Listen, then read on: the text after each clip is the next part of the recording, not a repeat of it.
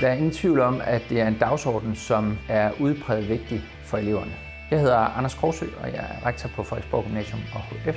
Vores arbejde begyndte for alvor i 2019. Der fik vi udpeget en bæredygtighedskoordinator på skolen, og vi fik nedsat et bæredygtighedsudvalg. Og i den forbindelse der er der udarbejdet en vision, som forpligter os på både at få det ind i den fagfaglige undervisning, men også på at få det ud sådan i vores ageren i det hele taget.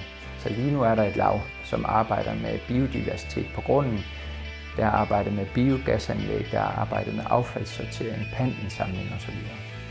I 2021 var vi så heldige at kunne uddele de første to portioner af Jyske Banks bæredygtighedslegat, og det er et legat, som gives til de elever, der er allermest engageret i bæredygtighedsdagsordenen.